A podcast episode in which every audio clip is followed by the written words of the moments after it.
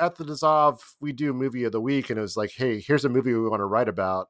Whatever let's let's let's just do it you know and de- dedicate like three or four articles and and uh, maybe part of a podcast to, to it um and you know that you know try you can't do that. You, can't, you can't just say i, I want to write about um you know Fellini's City of Women or whatever because because it's an interesting movie. No one's going to buy that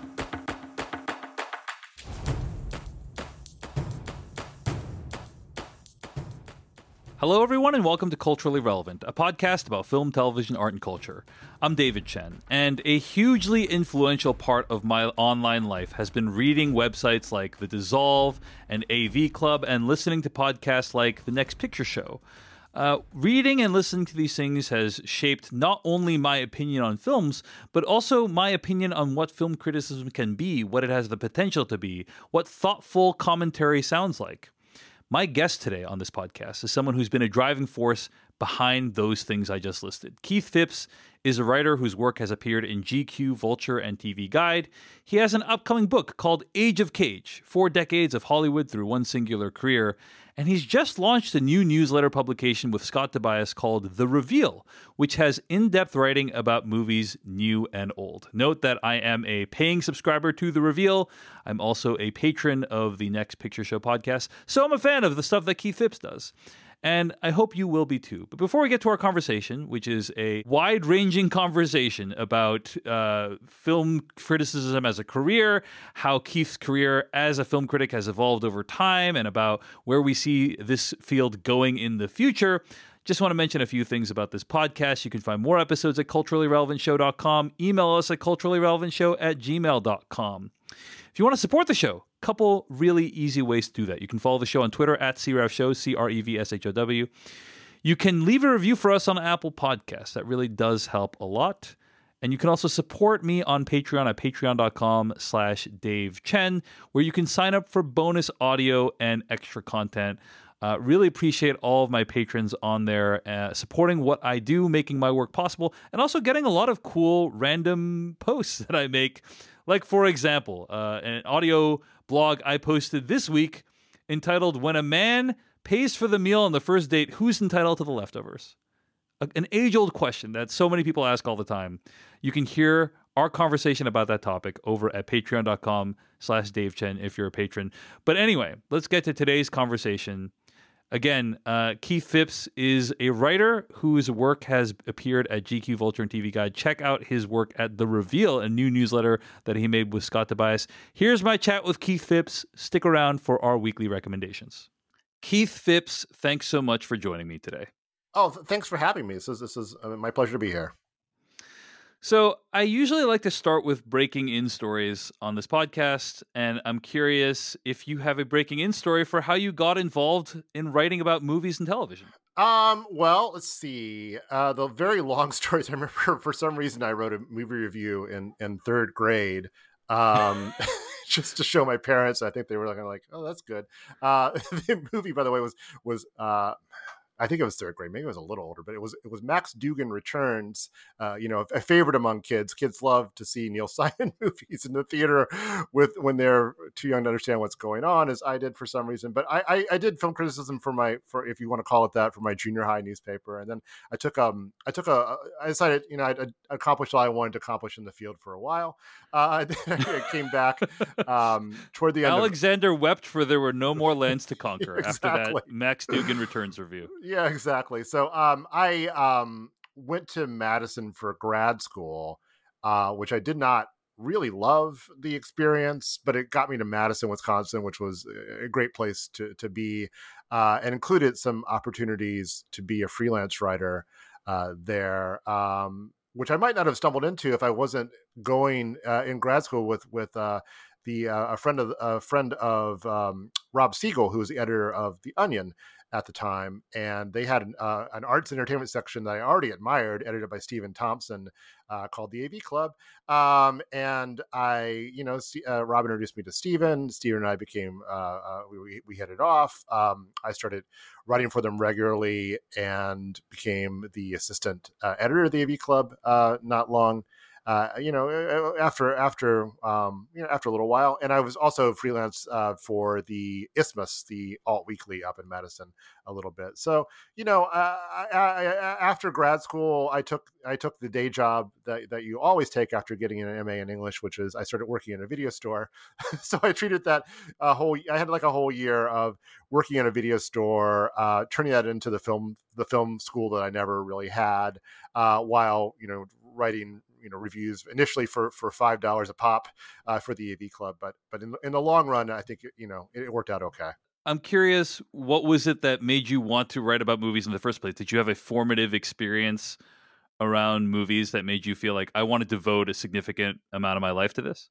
It was almost more of a of a criticism thing than anything else. As much as I, I you know, as much as I love to point, like there's a couple of movies I think were real breakthrough movies for me. Um, I remember becoming really when I was about ten or so, becoming really um, fixated on 2001: A Space Odyssey, and wanting to know everything about that, and, and reading about it, and and even at one point like Pro, this is this will date me to the 80s and also uh, in case it wasn't already clear uh, out me as as a uh, as an indoor kid uh, but I, I came up like a sort of a really uh, literally basic as in the programming language uh, adventure game around 2001 a space odyssey um, so that was one but, but honestly it was stumbling on siskel and ebert at some point that really opened things up for me because like you know movies were i think until like coming across sneak previews or PBS show, um, you know, it didn't occur to me that movies were something to take apart and discuss. And you know, I also thought they had the greatest job in the world, which is basically just to watch movies all the time. And that kind of led to me seeking out um, film criticism in the local paper. Um, Terry Lawson was the the Dayton's film critic, um, and I read him all the time. And uh, you know, another huge thing was Leonard Maltin's movie books, which I bought every year, and I kind of went through everything that was rated three and a half or four stars and tried to tape them off of television, which which led to me to see a lot of great movies, and also led me to to see a lot of horribly mutilated versions of some of those great movies. Like the first time I tried watching Nashville, it was like this, you know, murky pan and scan print interrupted every five minutes for like car dealership commercials. So uh, I, I, I, didn't really appreciate uh, some of those quite as much as I should have at, at the time, perhaps. But um, you know, I mean, I mean, you know, some of them are some of the really things that lured me in were were pretty basic. I mean, Star Wars 2001. Um, I mean, you know, relevant to to the book I wrote. I, I do remember. Uh, Raising Arizona eh, being a huge one because you know that's sort of a gateway you know, into the Coen brothers, which you know obviously yeah. was this thing that we followed them for at the time, but I also you know I loved Cage, of course, and and and Holly Hunter, so you kind of keep an eye on their careers and like also there's sort of like you know an awareness of well, there's there's some some things happening that aren't necessarily just your usual movies, so you kind of you know led into to independent film uh, you know down that avenue through through films like that. So it, it was just like a little bit of time, kind of kind of accruing little bits of interest here and there. You mentioned that people talked about this being the greatest job in the world because you get to watch movies all the time.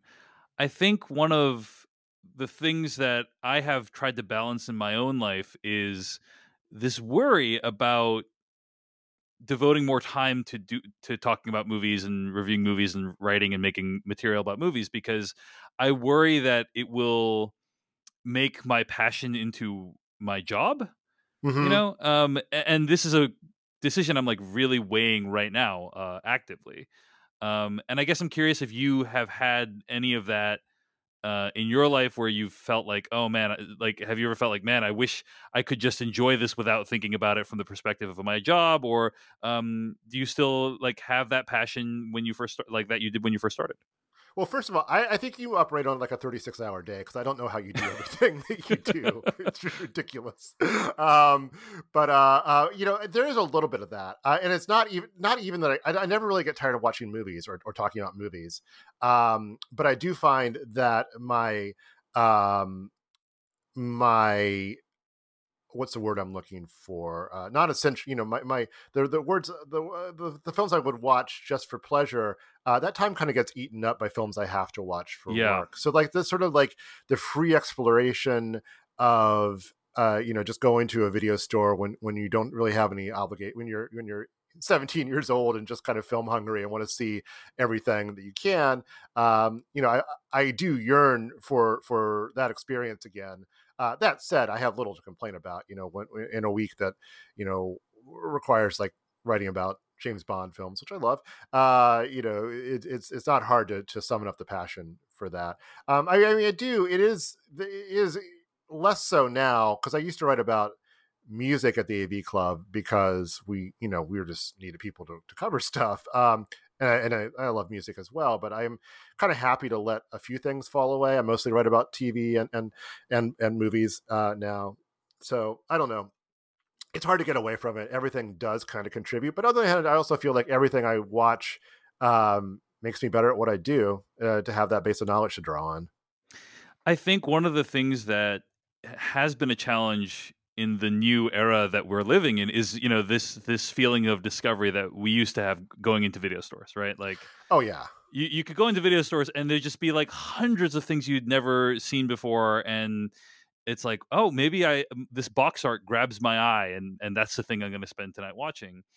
That has now been replaced by digital storefronts right? Like on netflix where you browse through icons instead. And I, I sense there's like a lot of differences between those two experiences, right? Uh, physically, there's a, a lot of experience difference because you don't need to put in as much effort, but also it's a fairly well known fact that uh, platforms like Netflix uh, don't have a lot of older films, whereas mm-hmm. video stores would probably have a much more robust older catalog. And I guess I'm curious, as somebody who worked in, it, you're one of the people who worked in a video store coming up, and now the experience of browsing for films is so much different you know do you have any thoughts on that and or any recommendations for people who want to try to recreate that browsing experience?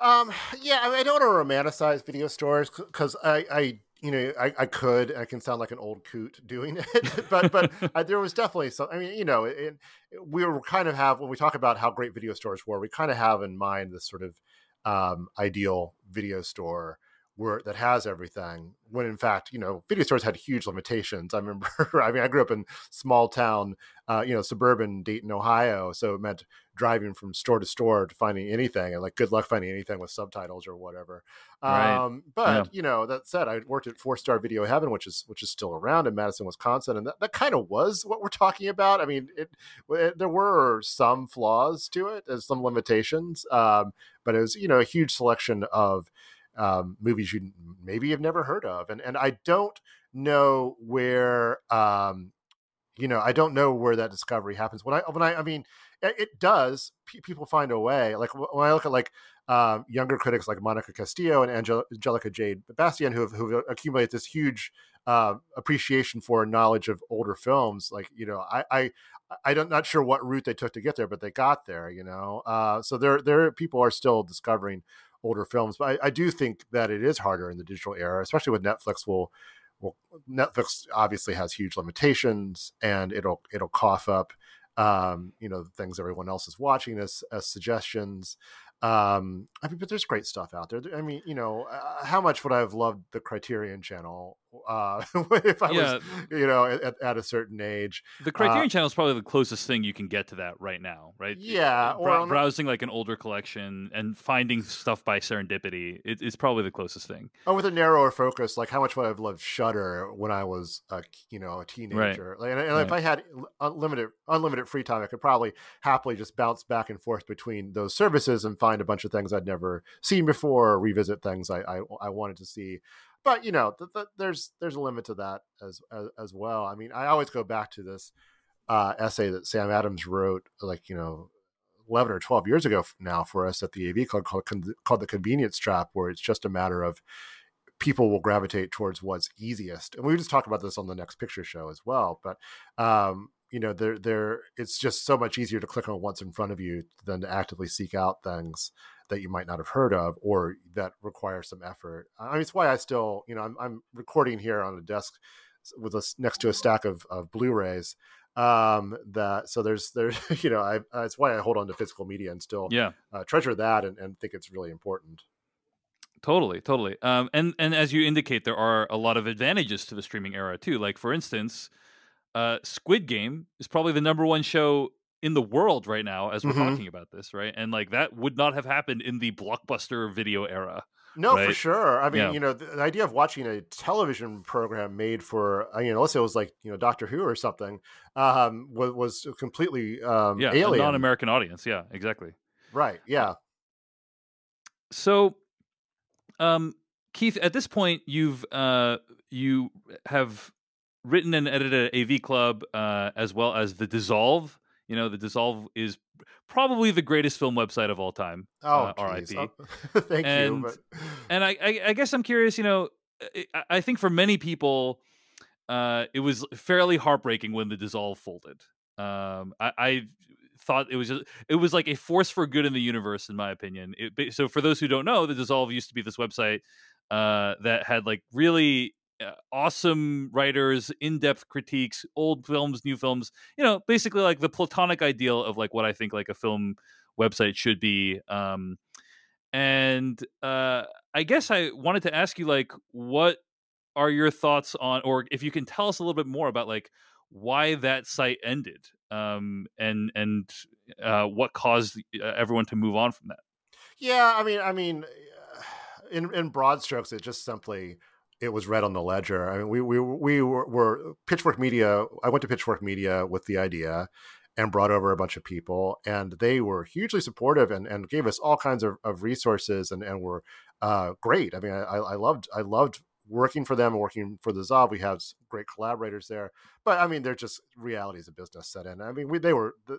Con, uh, Condé Nast bought them shortly after the Zob closed. So there there were business machinations there. I mean, I think more broadly though, I feel like I kind of felt like the ground shifted certainly toward the end of the AV Club, and while we were at Pitchfork, where it became harder and harder to do niche stuff, it became harder and harder to have like you know, I don't know. Here, here's you know, you you couldn't just be a website specializing on the best, eh, you know, about fishing lures. You had to be a website about about uh, fishing lures, but also politics and you know, uh, and and you know, clickbaity list or whatever. You know, every every site suddenly had to be everything to everyone. So we went, you know, we we made the site. We wanted it was which was very you know we tried to have one foot in what was happening in film at the moment and a sense of film history and uh you know we did you know uh, we did exactly that. And in terms of like the actual numbers that we were expected to hit we were hitting them um but it doesn't mean we were making money for the company and, and, and i don't think anyone wanted it to end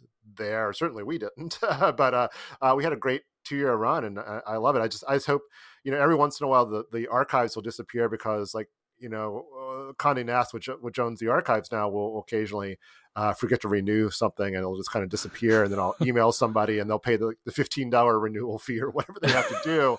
Um, you know, someday that may not happen. So if, if you like it you know down, make PDFs of the articles you like now uh, or, or something just to be on the safe side. As you reflect on uh, something like the the dissolve ending and what uh, film writing needs to be online today in order to be financially viable like were there any lessons you took from that that informed your work moving forward after that I mean, sort of. Um, you know, I, I, I just kind of realized I tried to want, I tried to write, make, I kind of tried to do the writing and support the type of writing that I enjoyed, but within that format. I went to a site called Uproxx after that, which which I, I worked with a lot of great people there. Um, and, and you know, that, job ended after a couple years. But the idea was like kind of go to the highest possible ground I could find to escape the rising tide and maybe carve out a little, um, uh, space within that to do you know w- within the sort of like you know we'll do this for traffic we'll do this for for for the love of the game kind of uh kind of pieces um there but you know it was it was um but i mean in terms of like as a as a since i've been freelancing for a long time and um i do find you know I, i've i've i've done a lot of work i i love you know i i've really have not as a freelancer had to do a lot of uh, really anything that, that I wouldn't want to write otherwise. But I do know I need to pitch like broadly appealing articles for the most part.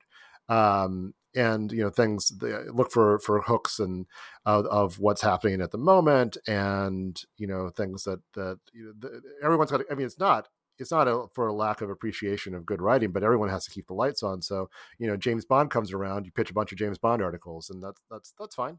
Um, I like writing about James Bond. Um, but you know, the in terms of like pitching like anything like off the really off the beaten track or or without out of contemporary, you know, some sort of hook is uh, it's, it's harder. You know, it's it's harder to sell that kind of thing.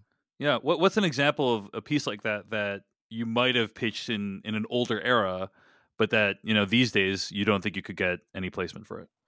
Um, I mean, anything that's not like tied to an anniversary or tied to um some kind of you know m- hook of the moment. I, you can you can you can get um you know I I, I love writing for the Ringer, uh, which is will support like off off the beaten track stuff, but you know it helps to have a hook there. Like I last year for Halloween, I did a, an article I'd always wanted to write cause about exploring why blood looks so bad or it looks so weird, really, in, in like uh-huh. seven like horror movies from or any movies from a specific era uh, which is really fun to fun to do. But you know, obviously, you, uh, you need a Halloween hook or something to to to really justify, uh, you know, placing that anywhere. But um, but that that would be one thing. But like you know, at the Dissolve, we do movie of the week, and it was like, hey, here's a movie we want to write about.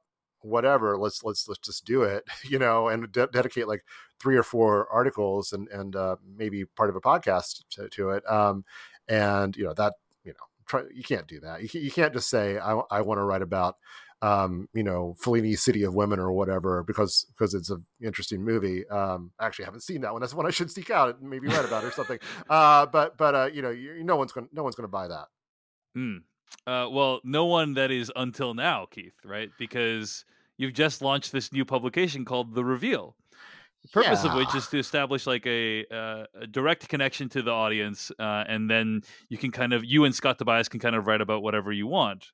Um, and I, I assume that part of the reason for being subscriber funded is so that you can watch movies like the the older Fellini films, right? Yeah, exactly. I mean, uh, the name, as as the name suggests, we're trying to get a little bit of the old Dissolve spirit there. Uh, the Dissolve was very, very much a group effort of of lots of talented writers.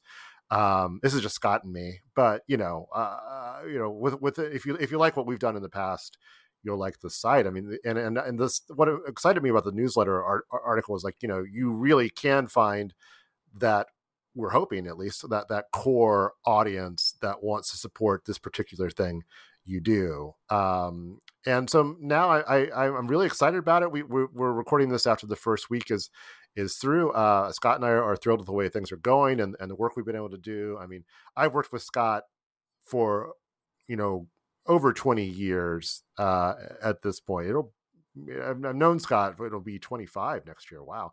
Um, and uh, you know, I'm a huge fan of his writing. Uh, we get along very well professionally and personally. Uh, our kids are friends, you know, so it's it's a very easy relationship to slip back into, uh, and it's been really uh, fun so far uh, and exciting to see. You know, we're we're we're in it for the long haul. We we're lucky enough to um, you know, Substack is is helping support it for the first year. So we have like a, a nice uh, ramp, a takeoff uh, area where we can uh, build an audience for a year. So uh, the idea is to be fully supported by readers a year from now, and and uh, we're we're doing okay on that front so far.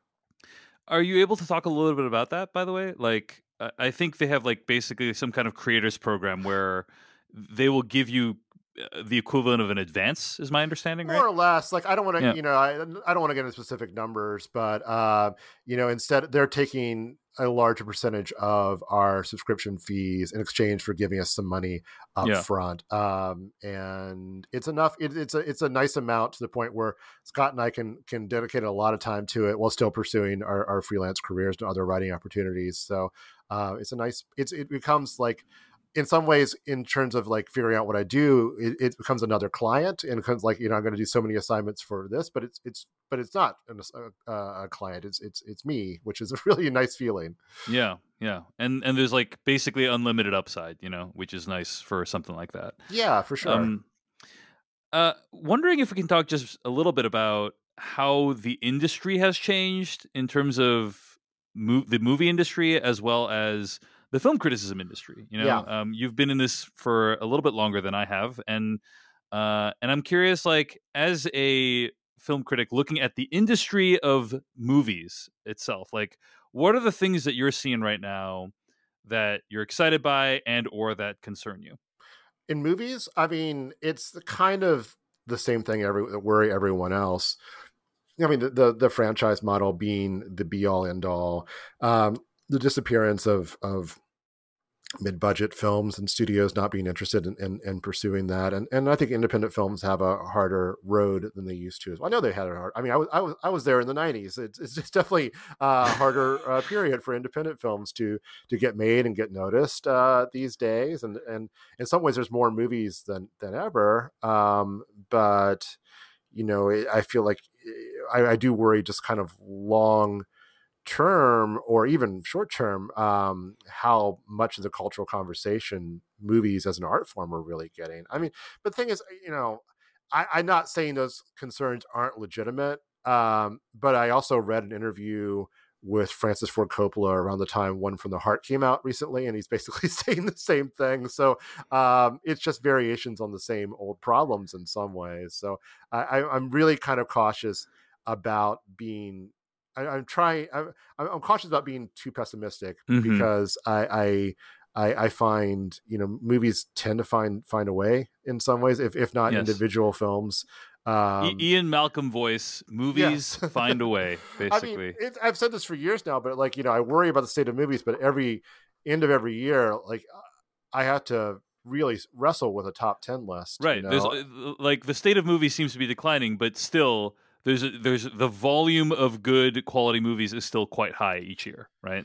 Yeah, for for sure. Um, yeah, I, I don't feel like um, I don't you know I don't I don't feel like things are falling apart, but I also feel like you know I you, you can look back on certain eras as as being a little more um, a little more vibrant than others. I, I like um, did you ever see the Mia Hansen-Løve um, film Eden?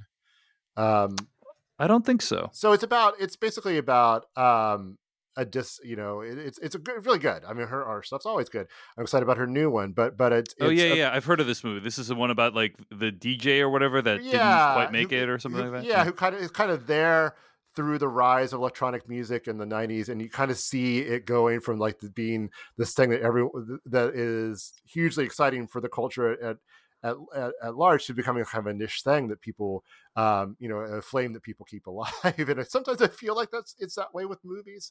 I, I don't know. I hope I hope not though. um, I, I see. We're, we're so keep, like we're going to try to keep the flame alive no matter no matter right, what. Right, right, right. I mean, one thing I'm really curious about is what is the next generation's relationship with movies going to be? I hear like pretty apocalyptic things about how uh, the next generation is not really into movies that much. You know, mm. um, they you know they have. Uh, you you were talking about you mentioned your daughter before we started recording and mm-hmm. how she's going to play Roblox, and it's like you know the the next generation is into like Fortnite and Roblox and Minecraft and YouTube and TikTok, and like movies is kind of like a secondary thing to them. I, I am curious, like what your your daughter's relationship is with movies, if you feel comfortable sharing that. Oh, I mean, it's probably unusual because because you know, because of your, you know, you know my, your profession, daughter. right? Yeah. Uh, so, but we watch a lot of movies. You know, I, I really have. It's really one thing that's really hurt through COVID is is you know we we love taking her. My wife and I love taking her to movies. Um, just the experience of going and like you know for and, and I especially you know I may bemoan the franchisization of, of filmmaking, but we're there for every Marvel film the weekend it opens together. It's it's you know I'm I do like those films, um, and eh, even if I'm concerned about the the long term consequences for what people think of as movies, but but you know we we we get fairly adventurous with her for on a on a for a, a, at a ten year old friendly level. Like we kind of we kind of got out of it, but but um, it'll probably come back this winter. But every weekend we we just take turns picking a movie, uh, so she could get pick, pick, one, and my wife would pick one, and I would pick one, and you know we'd throw things like Adventures of Robin Hood at her, and what she liked, and uh, Wolf the Wolf Man, which she still talks about. Uh, you know, was the last last Halloween season. So you know, I, I think it's a matter of of as it was for me, just kind of you know getting exposed to this stuff at an early age. I don't know that it's happening everywhere. Certainly, yeah. not everyone's has not everyone's kid is you know in,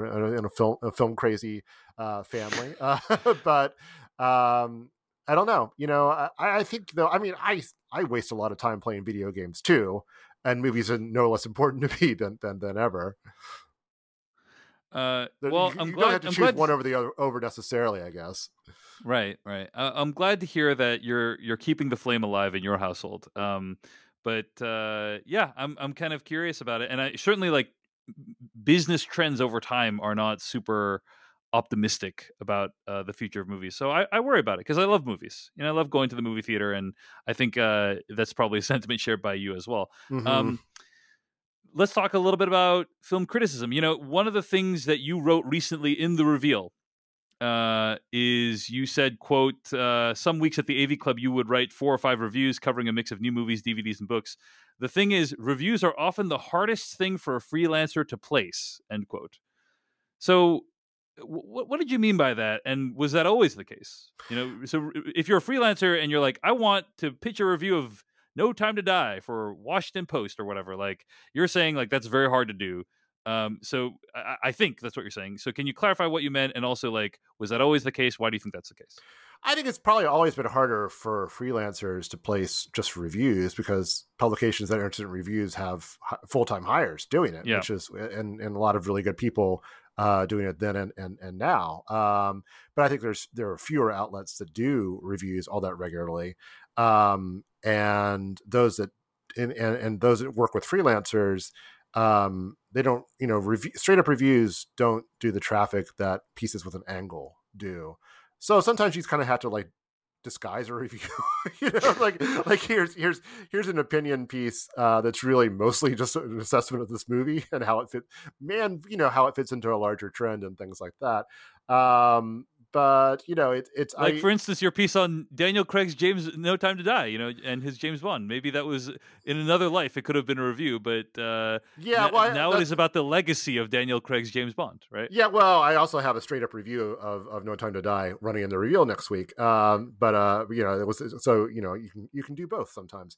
Yeah. Um, but uh, you know, I do did miss that. You know, I do like just writing reviews and being part of that. I like I even like uh my wife laughs at me but like i, I kind of stopped calling myself a film critic for a while because i just wasn't doing reviews. It's just like well you don't have to be you don't have to write reviews to be call yourself a film critic. I'm like oh i think you kind of do. I don't know. Um but uh Yeah. um so it's nice to have an outlet to do that now even if it's one that scott and i had to create for ourselves. Um you know it's it, I, I i like that beat you know i, I like just like here here's here's your assignment of of what's here's a new movie tell us what you think about it i, I do i do like doing that Let's talk about a recent column you guys had in the reveal about what movies are worth. Mhm. Um, so you and Scott kind of had this back and forth about like how we value movies these days. Can you tell us a little bit about like what prompted this question for you? I mean, saying it's been on. It was Scott's idea to run with that, but it's. I think it's been on both of our minds uh, during the pandemic, uh, especially when there was the, the whole the model fell apart, and suddenly you know had like what, what was a twenty dollar rental, what was something that would direct to to a streaming service. You know, there Yeah, there the is model you're referring to being like the theatrical window model, Sure. whereby um, you would show something in theaters first, and then you Yep. sh- have it on home video, and then you have it on airplanes, and then you have it on hotels and whatever. You know, instead And it would just go straight to you can now rent it at home for twenty dollars, uh, even as the movie's opening in theaters, right? or it's just an add-on to your subscription. Uh, I mean, it's just part of your subscription. Like I, it's so, it still kind of blows my mind. The last two Pixar movies, which were Pixar being the closest thing we have to a like a non, uh, to to like a a non-franchise event film, like a new Pixar movie is an is an event, right? Uh, Yeah. Or at least it used to be. And It's like all of a sudden, like here's here's here's Soul uh, on on your on uh, Disney Plus. Yeah, click it- don't click it- even need a watch it. surcharge. Just Yeah. straight. You can just watch it as part of this subscription you already had, basically. Yeah, exactly. And uh, you know, that doesn't lessen the value of the film as a as a film in itself, I don't think, but but also kind of maybe makes it feel like a little you can kind of take stuff for granted that way. I don't know. It's it's been a really weird watching stuff. Yeah, I mean, I mean, HBO, HBO has Yeah. HBO has like really has destroyed the window. Like they have not. It, it's been really bold what they have done, and it's a very fascinating experiment. And we'll see whether Warner Brothers has a theatrical division after this. Uh, I mean, they they have said they will, you know, and there are movies that are going to come out theatrically in the following years, but like. Who knows uh, how long that's going to last and how much people are going to want to work with them after all this. Yeah, I mean, we will see, won't we? I mean, Nolan's certainly jumped, um, Yeah. but it's it's. I, I they said it for one year, so I, I don't. I am who knows, um, but I don't know. I mean, you can look at. I, I haven't sat down with the numbers, but it feels like they've had. It's been kind of disappointing results financially, or at least in terms of theatrical grosses being down, and, and whether you know, uh, I, you hear all the time like, in the Heights didn't do as well as expected. The con the latest Conjuring movie didn't do as well as expected. Um, I don't know the, the you know the, sui- the Suicide Squad um, didn't do as, as well as expected. Yeah. And, and my I guess my ma- sense is it would be fair to say that theatrically the movies haven't done particularly well, with some exceptions, like Godzilla versus Kong did okay, yeah, and, and that that has not been accompanied by an ex- explosive growth in HBO Max that I think they had hoped for. do we HBO know Max is that though? I mean, I mean, they're so vague with the numbers. Like, do do do we really know that for sure? I don't believe it's clocking like Disney Plus numbers. You know, Yeah. like Disney Plus, I think uh, has announced recently that they have something like um, what uh, a hundred. They had 116 million subscribers as of August of 2021. Yeah, So I don't think HBO Max has 116 million subscribers because I think we would have heard about it by now. I think the latest they said was um, 47 million in the United States, 67 million worldwide. So that's not Okay. bad. It's not bad, but it's not Disney Plus numbers, you know. And it obviously does cost more than Disney Plus too, but I, I think they were kind of betting that it would be this is going to like be the thing that takes us to Netflix level, and I'm not sure that it's quite done that. You know? Yeah, So- I- yeah, and it's probably you know I, I have no idea like what the actual numbers look like in terms of you know dollars and whether or Yeah. not it- it's enough to make up for. it. I have no idea. It's I mean I, I it's a good service. Disney Plus is a good service too. It's, it's Yeah. but uh, um, but it's it's we're really I feel like we were in uncharted territory in terms of of of how it relates to you know our relationship with movies and and and again what we pay for them. Um, yeah, I, it is a question like how how can you get them to go see the next Pixar movie in a theater once you've given them a couple for not free, but you know once once you've made zero effort, uh, it's once you made it something you've already paid for. Yeah. Do you find yourself quote unquote valuing movies less after all this time? I hope not. I mean, I, I kind of confess in the piece itself that I'm seeing myself as kind of part of the problem because I, I you know, i there's things that like, oh, I can just watch that at home and I'm not going to lose anything uh, for it. Um, you know, I, I, I, I single out a documentary called Spellbound that I saw, you know, going on 20 years ago. It's like in the theater. It's like that's something I would probably watch at home now, but it's also probably something that may not get. It may, it may turn up on an Apple TV Plus or something like that Right. versus going to theater. But but I also, you know, to clarify that, um, I, I forget Scott and actually Scott and I actually get into it. Or it's kind of conversation in the, that piece, or it's just a conversation we've had. But like when we say there's things that you want to see in the theater, not necessarily Kong versus Godzilla, although you know obviously that would I think I would have rather seen that in the theater uh, versus at home. Um, but also something like the card counter, these these these sort of really disciplined films that are that are smaller that that kind of um, I think you know your attention is focused in the theater in a way it isn't always at home um, and just the big screen experience is is is always preferable um, it's the question of you know how much effort you can always put in to to, to make it happen Yeah. Uh, I, I think it's been a challenge for me because um, I live with someone who's immunocompromised. And uh, so as a result, I have been to the theater three times in the last 18 months. Yeah I think it was like Shang-Chi and No Time to Die and like one other movie. Um, plus, we rented out a theater to see Wrath of Man. So I've been like going very rarely. Um, I think it's pretty uh relatively easy to be able to go to the theater safely at this point if you are vaccinated if you wear masks you know i think i don't think it's like e- extremely dangerous or anything like that to go but i do think that um i don't know you know it, it definitely has played with my sense of like what is it what is the value what is the worth of going to a movie theater when like i'm gonna be able to see this at home in as little as three weeks right? Like now Mhm. we have movies like Candyman coming out in the in the box office, and then three weeks later, I can rent it for twenty dollars, right. And it's just like, mm, like uh, probably what's going to happen is it's going to coalesce towards the event movies, right? Like Venom, you know, Venom is a movie that it's like, okay, I don't. I have no interest in seeing that movie. I'm probably going to wait till video on demand, but I'm tempted because I think I heard there's a lot of like big, big surprises in that film, you know? And so it's like really only the event movies that I'll feel like I really have to go to the theater for. And, and that bums me out that I feel that way. You know what I mean? Right. Yeah. You kind of want to feel as enthusiastic as you ever did, but it, it is, Yeah. there's a consideration. Like I'm, you know, my, my our daughter is 10. So I'm, I'm careful about where I go because she's not vaccinated yet. Yeah. Um, and she hasn't been to a movie since then. We except for when we rented out a theater a couple of times for special occasions. Um, but I, it's it's weird. Like my experience um, going back to theaters was, uh, I was you know I was very enthusiastic to get back, and, and I have been going semi regularly. But I remember there was a couple months ago now at this point when I went to see the last Purge movie um because who could miss a purge movie right?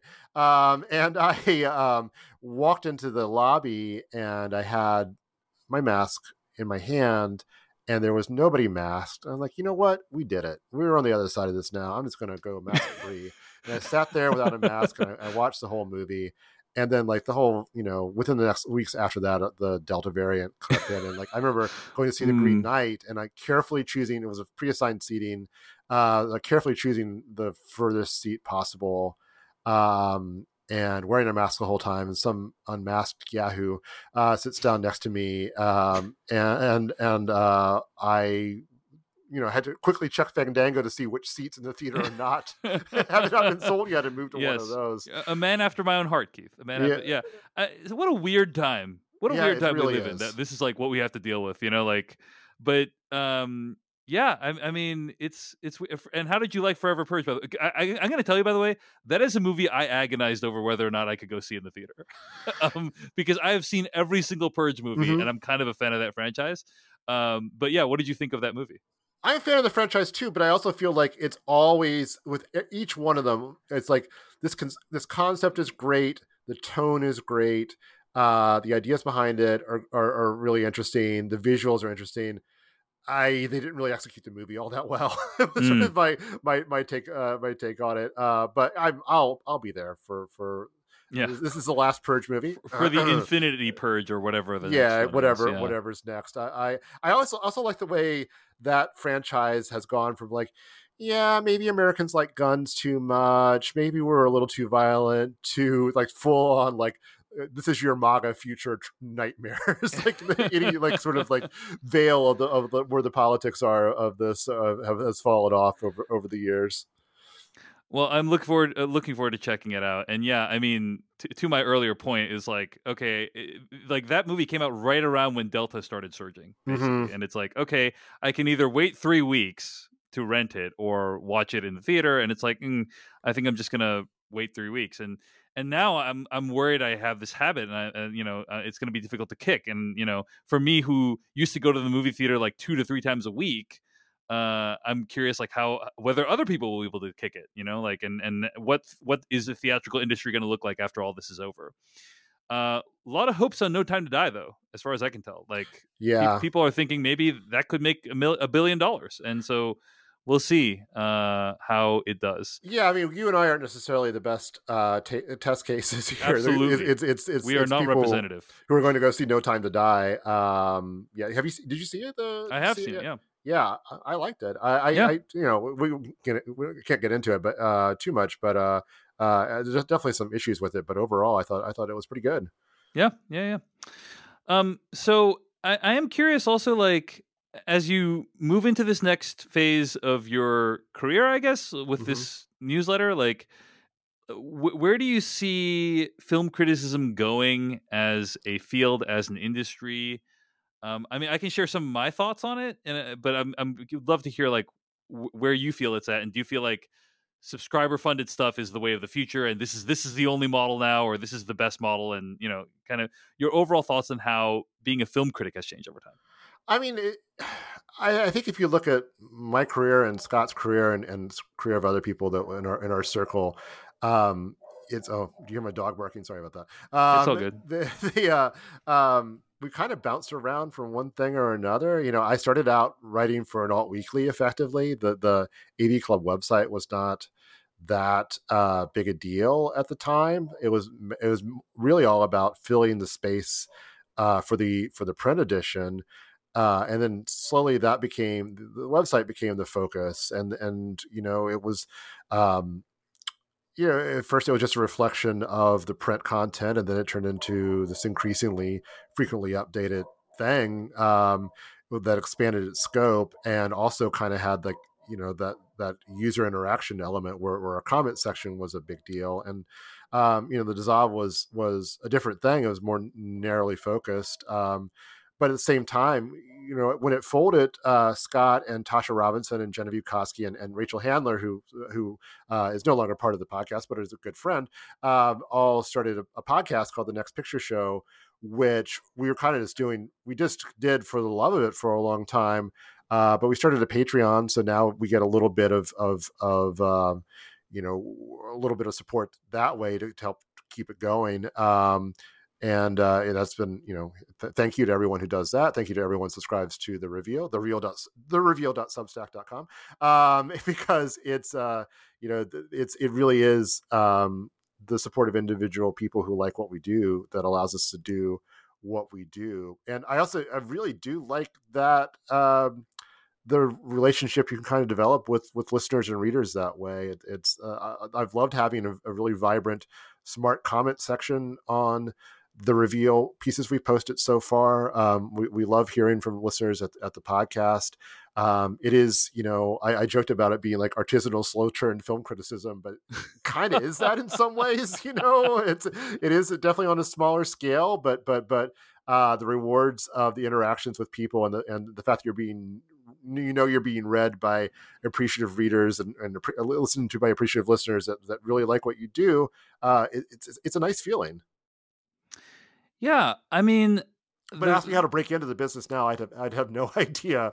That, uh, that's the thing is like, yeah, uh, you know, asking people advice for how to break into the business is like the paths that were available to you or me, you Keith mm-hmm. or me, David Chen. Like, I, I, don't know that those paths are available today. You know, like no, and one hopes there's other paths. I, I you yeah. know, but but but I, I I don't. Those are paths that that I couldn't necessarily reveal to people.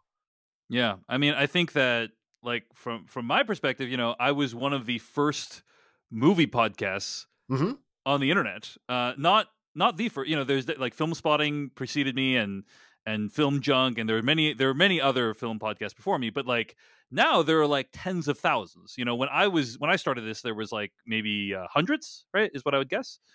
Um, and the uh, and, and, you know, by dint of the fact that I was one of the first and was able to connect with uh uh, a great site called slashfilm.com like uh, that was able to like raise my profile to a point where now people are listening to this conversation we're having um, if you start a film podcast today you will get no attention whatsoever Un- unless you are like extraordinary do you know what i mean like unless mm-hmm. you are like an undeniable generational talent. I think it's eh, which there are people out there that yeah, unless you're unless you're Karina Longworth. Although I guess right. you know Karina's been doing it for a while too, but but I feel like she wasn't necessarily in on, on the earlier earliest ones. But but yeah, but, you know, but yeah, she you know just like so exceptionally well that, that exactly. you will stand out.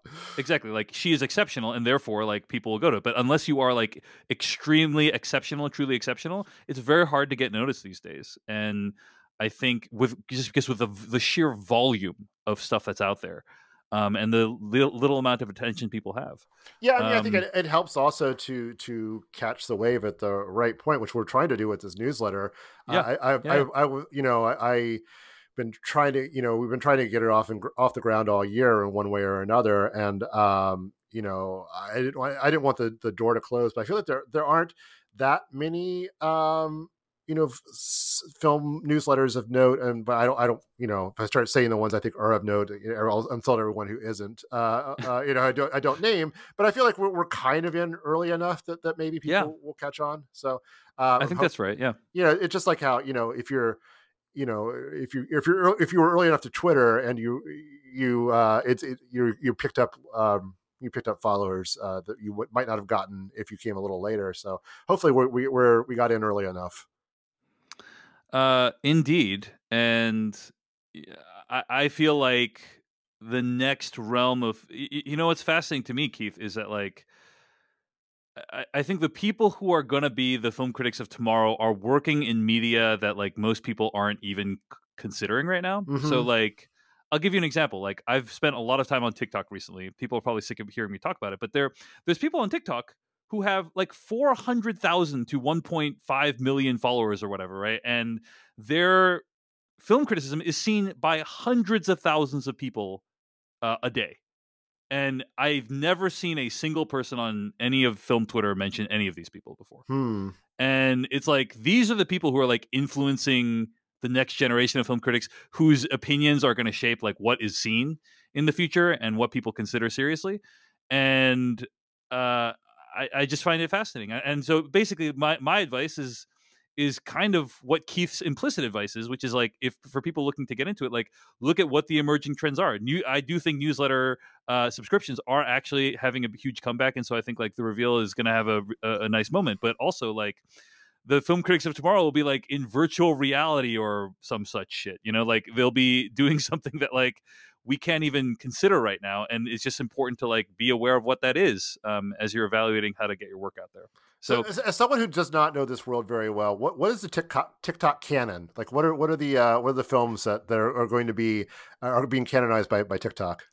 I don't know that i have an answer to that. I I, I would say that a lot of the opinions uh, and canon stuff it echoes what is on film Twitter. So it's not like it's a completely different set of movies. But I think that uh, what what is interesting about TikTok and other emerging forms of m- new media like this is that like um, I do think there's an opportunity to highlight older films in a way that doesn't exist with traditional media uh, or even other platforms like even potentially YouTube.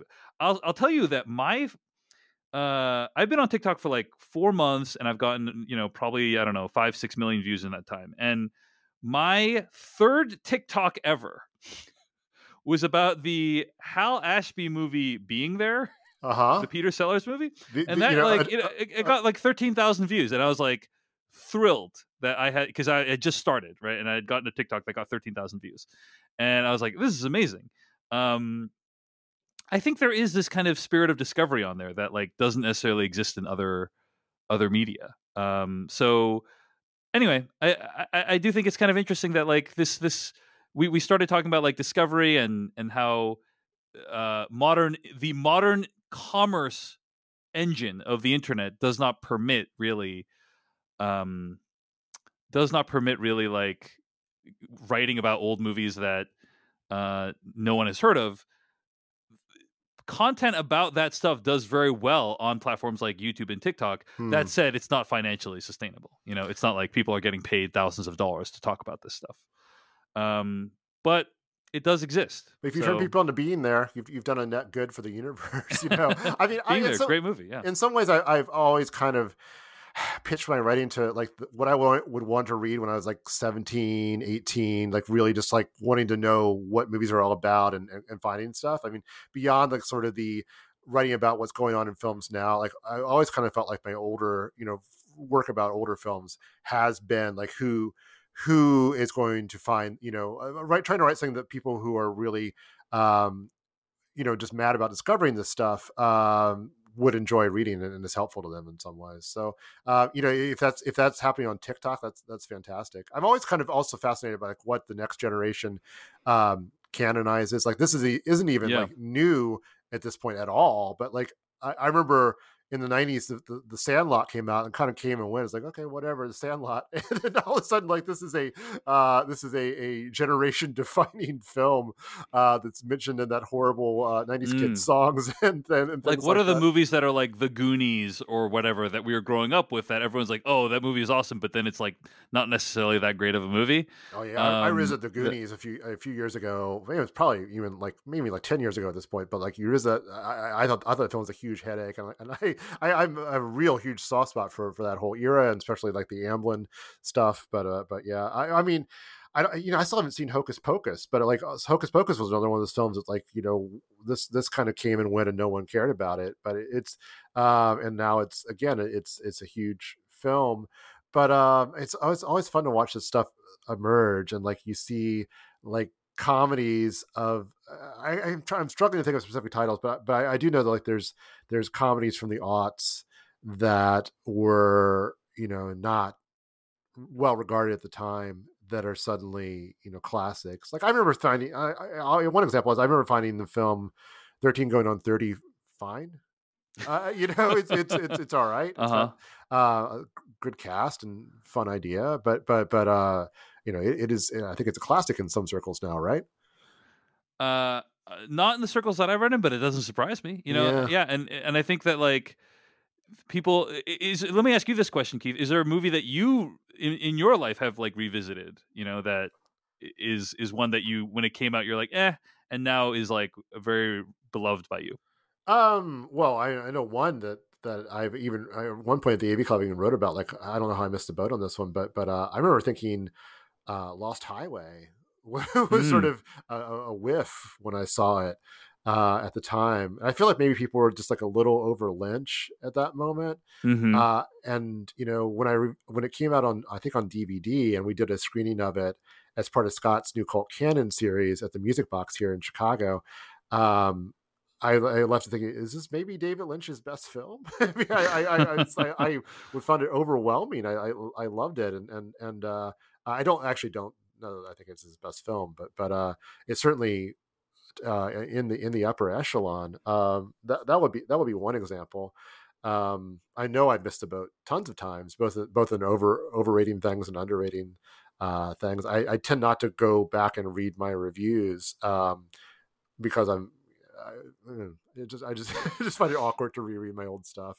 Yeah, uh, okay. same, same thing with my like old podcast episodes. I don't like going back and listening to them because um, I'm a different person now. You know, yeah. it's like hearing a different version of yourself. It's kind of weird. Yeah, I was. What was an example I was thinking of recently where something I wrote about a film ended up being quoted in? Oh yeah, it was, it was for I, I, I have a piece coming up on the Walking Tall films for the reveal. There, there's something I could not pitch anywhere else that anyone's going to going to write about. But but, but uh, something I, I, wrote about it, like a quote from my DVD review at the AV Club is part of the Wikipedia page, which I guess that's the closest thing you can come to being part of the official history these days.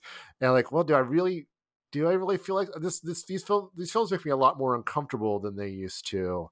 Uh, when I when I was like just kind of like it's a it's a it's kind of a of a weird you know weird good time um you know morally uh objectionable but still fun to watch and like i don't know maybe now the morally objectionable part weighs a little heavier on me yeah. than it did then. Uh, you know i i and i don't want to like say i was i would not like walk away from anything i wrote because i wrote it and i felt it at the time and I, I feel like i've always been honest but at the same time anything i read anything i wrote then doesn't necessarily reflect how i would feel about something now.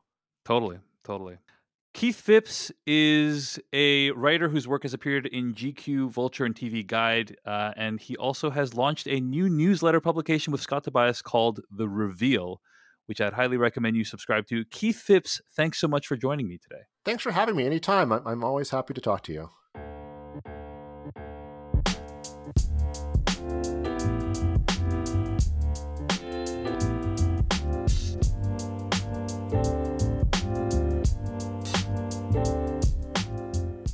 It's time for weekly recommendations, the part of the show where we recommend something we've been listening to, watching, reading, eating, drinking, etc.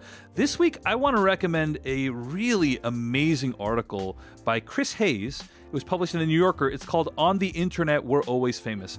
And it's basically about how in this modern day era of Instagram, Facebook, TikTok, Twitter, etc., we have ceded so much of our privacy to corporations uh, for questionable benefits. And I thought it was just so thought provoking, really interesting. Would highly recommend it to anyone who does any work online whatsoever, which is the vast majority of us. Uh, but check it out. It, again, it's called On the Internet, We're Always Famous. It's also a great accompaniment, by the way, to another podcast episode that I listened to recently called Decoder Ring, the host of whom has appeared on this podcast, uh, Willa Paskin. There's a great episode of Decoder Ring recently about selling out, the concept of selling out uh, and why it's no longer really a concept at all that people even understand these days. So I'd recommend checking that out. We'll link to both of those in the show notes. Here's what Keith Phipps' recommendation was this week.